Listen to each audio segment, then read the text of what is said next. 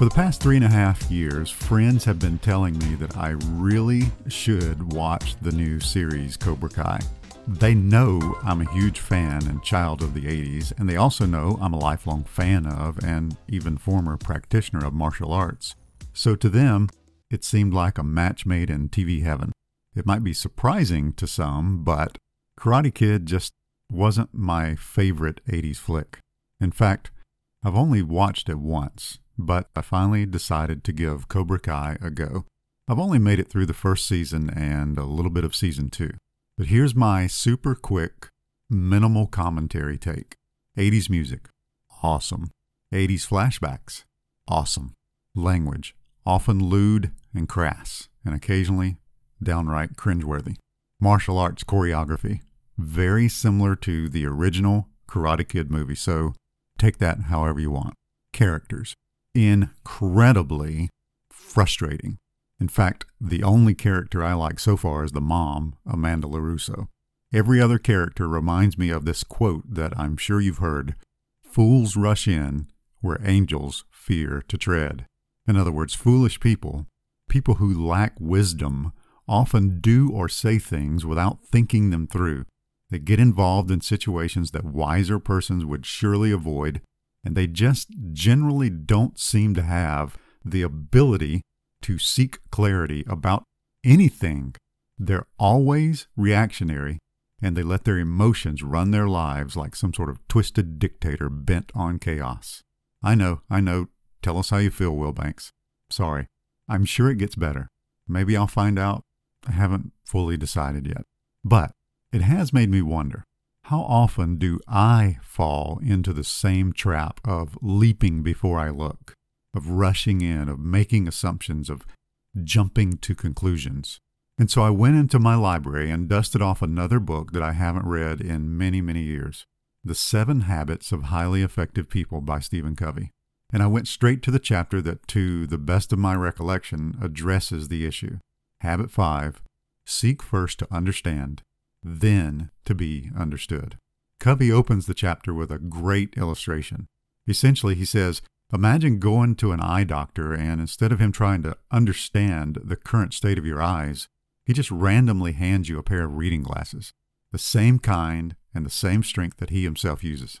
I mean, after all, they work for him, so shouldn't they work for you? Uh, yeah, n- not so much. I'm going to need a new doctor, please. The reasoning is simple you don't have much confidence in someone who doesn't diagnose before he or she prescribes. Covey says we all have this tendency to rush in. We often fail to take the time to diagnose, to really deeply understand the problem first. He even goes on to say that the single most important principle that he himself has learned in the field of interpersonal relations is this seek first to understand then to be understood. This principle, he says, is the key to effective interpersonal communication. In that chapter, Covey makes an interesting point and observation. He says, quote, Reading and writing are both forms of communication. So are speaking and listening. Communication is the most important skill in life. But consider this. You've spent years learning how to read and write, years of learning how to speak, but what about listening? What training or education have you had that enables you to listen so that you really deeply understand another human being from that individual's own frame of reference? End quote. That's an excellent question, and it's one that I briefly explored in The Art, the ART of Everyday Diplomacy, a mini series back in episodes 19 through 21. But this thing that Covey is describing is really so much more. Seeking first to understand involves what Covey calls a quote, very deep shift in paradigm, end quote. You see, we typically seek first to be understood. I mean, just think about it.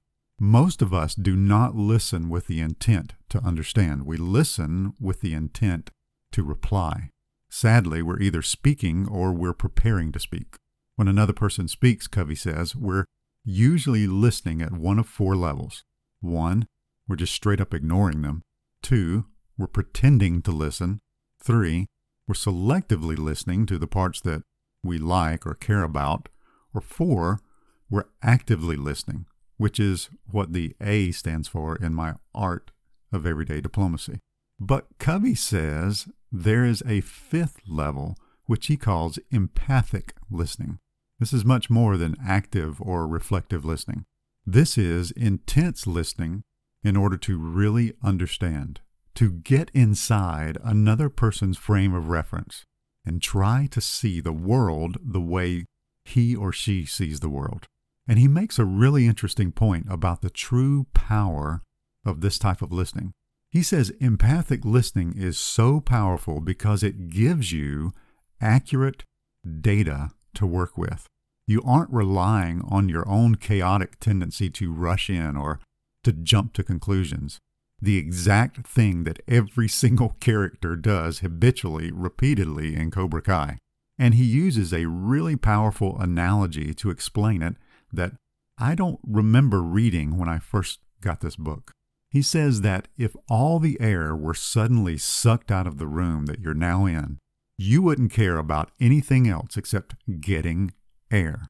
Survival would be your only motivation. But as soon as you have air, it no longer motivates you. In fact, you don't even think about it consciously or subconsciously. And then Covey made a statement that's so foundational that I wanted to kick myself for not having thought about it, noticed it, or said it before myself. Quote, this is one of the greatest insights in the field of human motivation. Satisfied needs do not motivate. It's only the unsatisfied need that motivates. End quote. Wow. Just think about that for a moment. Let that sink in. Yes, we all have the same basic needs, but the only ones motivating us at any given moment are the ones we perceive to be unsatisfied or unmet in that moment. So Covey says when we take the time to intensely listen with empathy to another person, we are, in essence, giving that person psychological air. Suddenly, their soul can breathe in a way that maybe they had not felt just a moment before. Now, instead of feeling like they're suffocating, they're relaxed. Going back to his opening illustration, Covey says, you wouldn't have any confidence in a doctor's prescription unless you had confidence in the diagnosis. There are hundreds of ways that that point could be painfully illustrated in today's social media driven world. Name any problem facing our communities or world today, and you can easily illustrate how the diagnosis of that problem has been incoherent and politically motivated. And, to quote Covey again, if you don't have the confidence in the diagnosis, you won't have the confidence in the prescription. End quote. This principle is true in sales, it's true in engineering, it's true in teaching, you name it. It most likely applies to every single facet of life. So, how do we learn to do this, quote, empathic listening, as he calls it? Well, he says there are four developmental stages. The first stage is what I had talked about earlier active or reflective listening. That's just the beginning. The second stage is to rephrase the content, putting it in your own words instead of just reusing the speaker's words. The third stage is to try and zero in on the feeling that is empowering the speaker in that moment. The fourth stage is combining two and three, rephrasing the content and reflecting the feeling. That, he says, is how you give the listener psychological air. By doing this, you even help the speaker work through their own thoughts and feelings, which we're often grossly unaware of. Often, when people are really given the chance to open up, they unravel their own problems and they come up with their own solutions in the process. And when they really do need additional perspective and help, they aren't afraid to ask you for it because you're the one who helped them to stop feeling so suffocated.